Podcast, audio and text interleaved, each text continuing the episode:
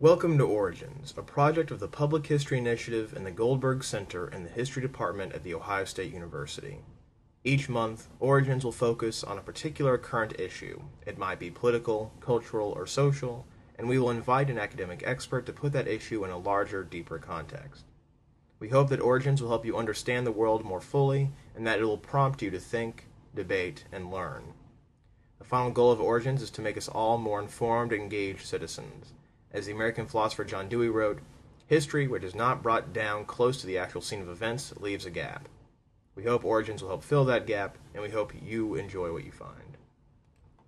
Tradition versus Charisma The Sunni Shi'i Divide in the Islamic World by Stephen Dale. The degeneration of the Iraq conflict into a low level but nonetheless murderous civil war between Sunnis and Shi'is has highlighted the principal sectarian divide in the Islamic world.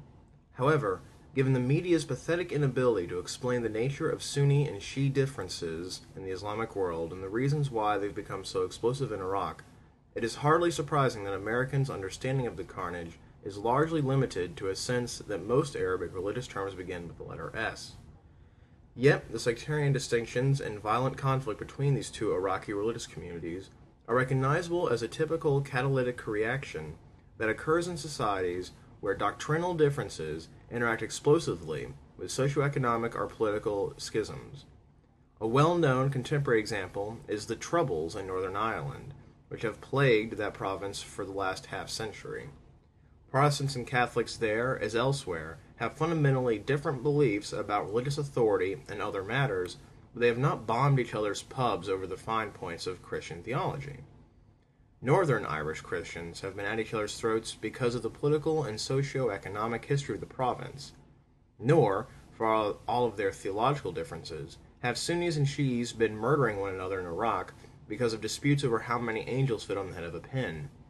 In Iraq, as in Northern Ireland, political disputes are the underlying causes of the conflict, and just as the recent power sharing agreement between the IRA's Gerry Adams and the not very Reverend Ian Paisley that offers the best chance to bring troubles to an end, so too in Iraq, a political solution acceptable to all sides is essential to end the carnage. All Sunnis and Shi'is accept the fundamental principles of the Islamic faith, beginning with the role of Muhammad, who was revered as the last or seal of the prophetic line that began with Moses and continued with Jesus Christ, but only as a prophet and not the Son of God. All Muslims accept the Arabic Quran as the revealed word of God to Muhammad, a series of revelations known as surahs, or chapters, that begin with the verse, In the name of God, the Beneficent, the Merciful. All Muslims observe the five pillars of Islam. 1. The monotheistic profession of faith. There is no God but God, and Muhammad is the prophet of God. 2. The five daily prayers. 3. Almsgiving. 4. Fasting. And 5. Pilgrimage to Mecca. All Muslims also revere the Prophet's family, the Ahl al Bayt, literally the people of the house. Yet Sunni and Shi'i attitudes to Muhammad's family and descendants are fundamentally different, and these differences are the basis for the development of two Muslim confessional communities. Sunnis believe that Muhammad was the last divinely inspired individual and that the Khalifas, or caliphs, literally the successors to the Prophet, were simply guardians of the political independence and religious integrity of the newly formed Muslim community. These men were not, Sunnis contend, divinely chosen, nor do they possess any special religious insight. In Sunni eyes, these caliphs did not possess, as some Catholic popes claimed, infallibility in interpreting religious doctrine. Sunnis view the first four caliphs, men who had known or were related to Muhammad, idealistically as the four rightly guided caliphs of an Islamic golden age, and most of them also accept the legitimacy of both the two later dynastic caliphates, the Umayyads of Damascus and the Abbasids of Baghdad, and those who ruled individual Muslim countries afterwards. Even after the Islamic world fragmented into numerous regional states ruled by autocratic sultans, a process well underway by the 10th century Common Era, Sunni Muslim political theorists justified the reality before them by arguing that stability trumped religiosity, a rationale not now accepted by Al Qaeda or many members of the Muslim Brotherhood, who believe that Saudi Arabia, Egypt, and many other contemporary Muslim states are irretrievably corrupt, decadent, un Islamic autocracies that ought to be replaced by Islamic regimes, such as that of the first four rightly guided caliphs. Sunnis take their name from the Arabic word sunnah, which means tradition. Originally, Muslims used the term when they referred to the hadith, reports of the sayings or actions of the Prophet Muhammad, or even sometimes those of his companions. Over the course of the two succeeding centuries, Muslim theologians came to identify Sunnah solely with Muhammad, and gradually the Hadith became accepted as a source of Islamic law that complemented the Quran, Muhammad's divinely inspired revelations. By the 10th century Common Era, Muslims increasingly used the Arabic term Ahl al Sunnah to refer to the members of the majority, or in theological terms, the Orthodox community. These individuals accepted the authority of Scripture as embodied in the Quran and the Hadith, and recognized legitimacy of the caliphs and their successors. Most Sunnis accept only the Quran and the Hadith as sources of religious truth and social guidance, and in the 21st century, conservative or, or fundamentalist Muslims usually deny the validity of interpretation or philosophically inspired logical analysis of Scripture. These Muslims take essentially the same attitude as fundamentalists and other religious traditions, ranging from Christians to Hindus. Shi'i Muslims differ from Sunnis in that they not only revere Muhammad's family, but attribute unique religious insight to his relatives and descendants. They believe that these individuals possess spiritual charisma and assert that they rank just below the prophets because they are divinely inspired, not to produce new prophecy, but to understand the true or esoteric meaning of the Quran. In their eyes, therefore, Muhammad's relatives and descendants were the proper leaders of the Muslim community, and of the first four caliphs, only the fourth, Ali, Muhammad's first cousin and son in law, was legitimate. Early in Islamic history, some Shi'i Muslims began to publicly denounce the first three caliphs as illegitimate, an act that was, and is, deeply offensive to the Sunni community, who regard these men as icons of the early Muslim community. Shi'is also reject legitimacy of the Umayyad and Abbasid caliphs, as well as the authority of all later Sunni rulers. Shi'is assert that Ali's descendants, known as Imams, should have been leaders of the entire Muslim community. They are divided in their belief in the number of authentic Imams, some known generally as Ismailis and led by the Aga Khan, assert there were seven. Others, the majority of Shi'is, identify twelve. However, both Shi'i sects assert to their last Imam did not die, but disappeared into a kind of spiritual concealment to return, and an idea borrowed from Christianity, as the Mahdi, to restore justice on earth. The most important practical effect of this belief is that in Shi'i societies, religious leaders often became political activists, for when, as in late 19th century Iran, Shi'is openly denounced legitimacy of dynastic rulers, some members of the clergy claimed they were the proper earthly representatives of the hidden imams, a role that some of Ayatollah Khomeini's followers in Iran claimed for him after he returned to Iran in 1979 from exile in Paris and Iraq. Shi'i Islam began as a dynastic dispute, although one that stemmed initially from the resentment of Muhammad's family, the Banu Hashim, after they lost the special status they had enjoyed during his life. Shi'i means faction or party, and the original Shi'is were Muslims from Kufa in Iraq, known as the Partisans of Ali, the Shi'at Ali, who first began to agitate on behalf of Ali's claim to the caliphate. When Ali himself became the fourth caliph in 656 Common Era, he did not make theological claims to divine guidance. Others made those long after his death. He did, however, assert that he had a superior claim to the caliphate based on his kinship with Muhammad and his service to Islam. Ali's assassination in 661 represented the continuation of a dynastic civil war which pitted Ali's successors, the founders of the Umayyad Caliphate of Damascus, against Ali's sons and descendants. The Umayyad attempt to eradicate the resistance of Ali's family climaxed in 680 at Karbala, Iraq, with the massacre of Hussein, Ali's son and Muhammad's grandson, and the slaughter of more than 20 other members of the Prophet's family. This event, more than any other, spurred the transformation of Shi'at Ali from a group of dynastic loyalists to, sectarian activists. In particular, the shocked reaction to Hussein's death came to be commemorated as the Passion of Shi'i Islam, celebrated during the month of Muharram, the month of the massacre, with public mourning ritual self flagellation, and passion plays recounting the massacre. Many Shi'i Muslims experience a profound emotional catharsis during Muharram, one that has no equivalent in the Sunni world.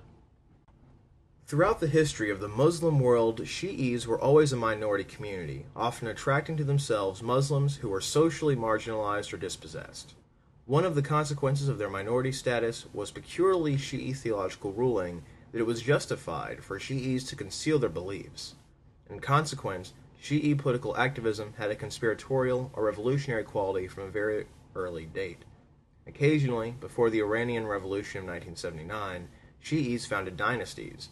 The Fatimids of Yemen, North Africa, Egypt, and Syria were the most important of these. Shi'is of the Ismaili sect, the Fatimids took their name from Muhammad's daughter Fatima. The dynasty's founder, the Fatimid Imam, proclaimed himself Caliph and al-Mahdi, the Shi'i Messiah, and aggressively sponsored the missionary activity that brought them to power.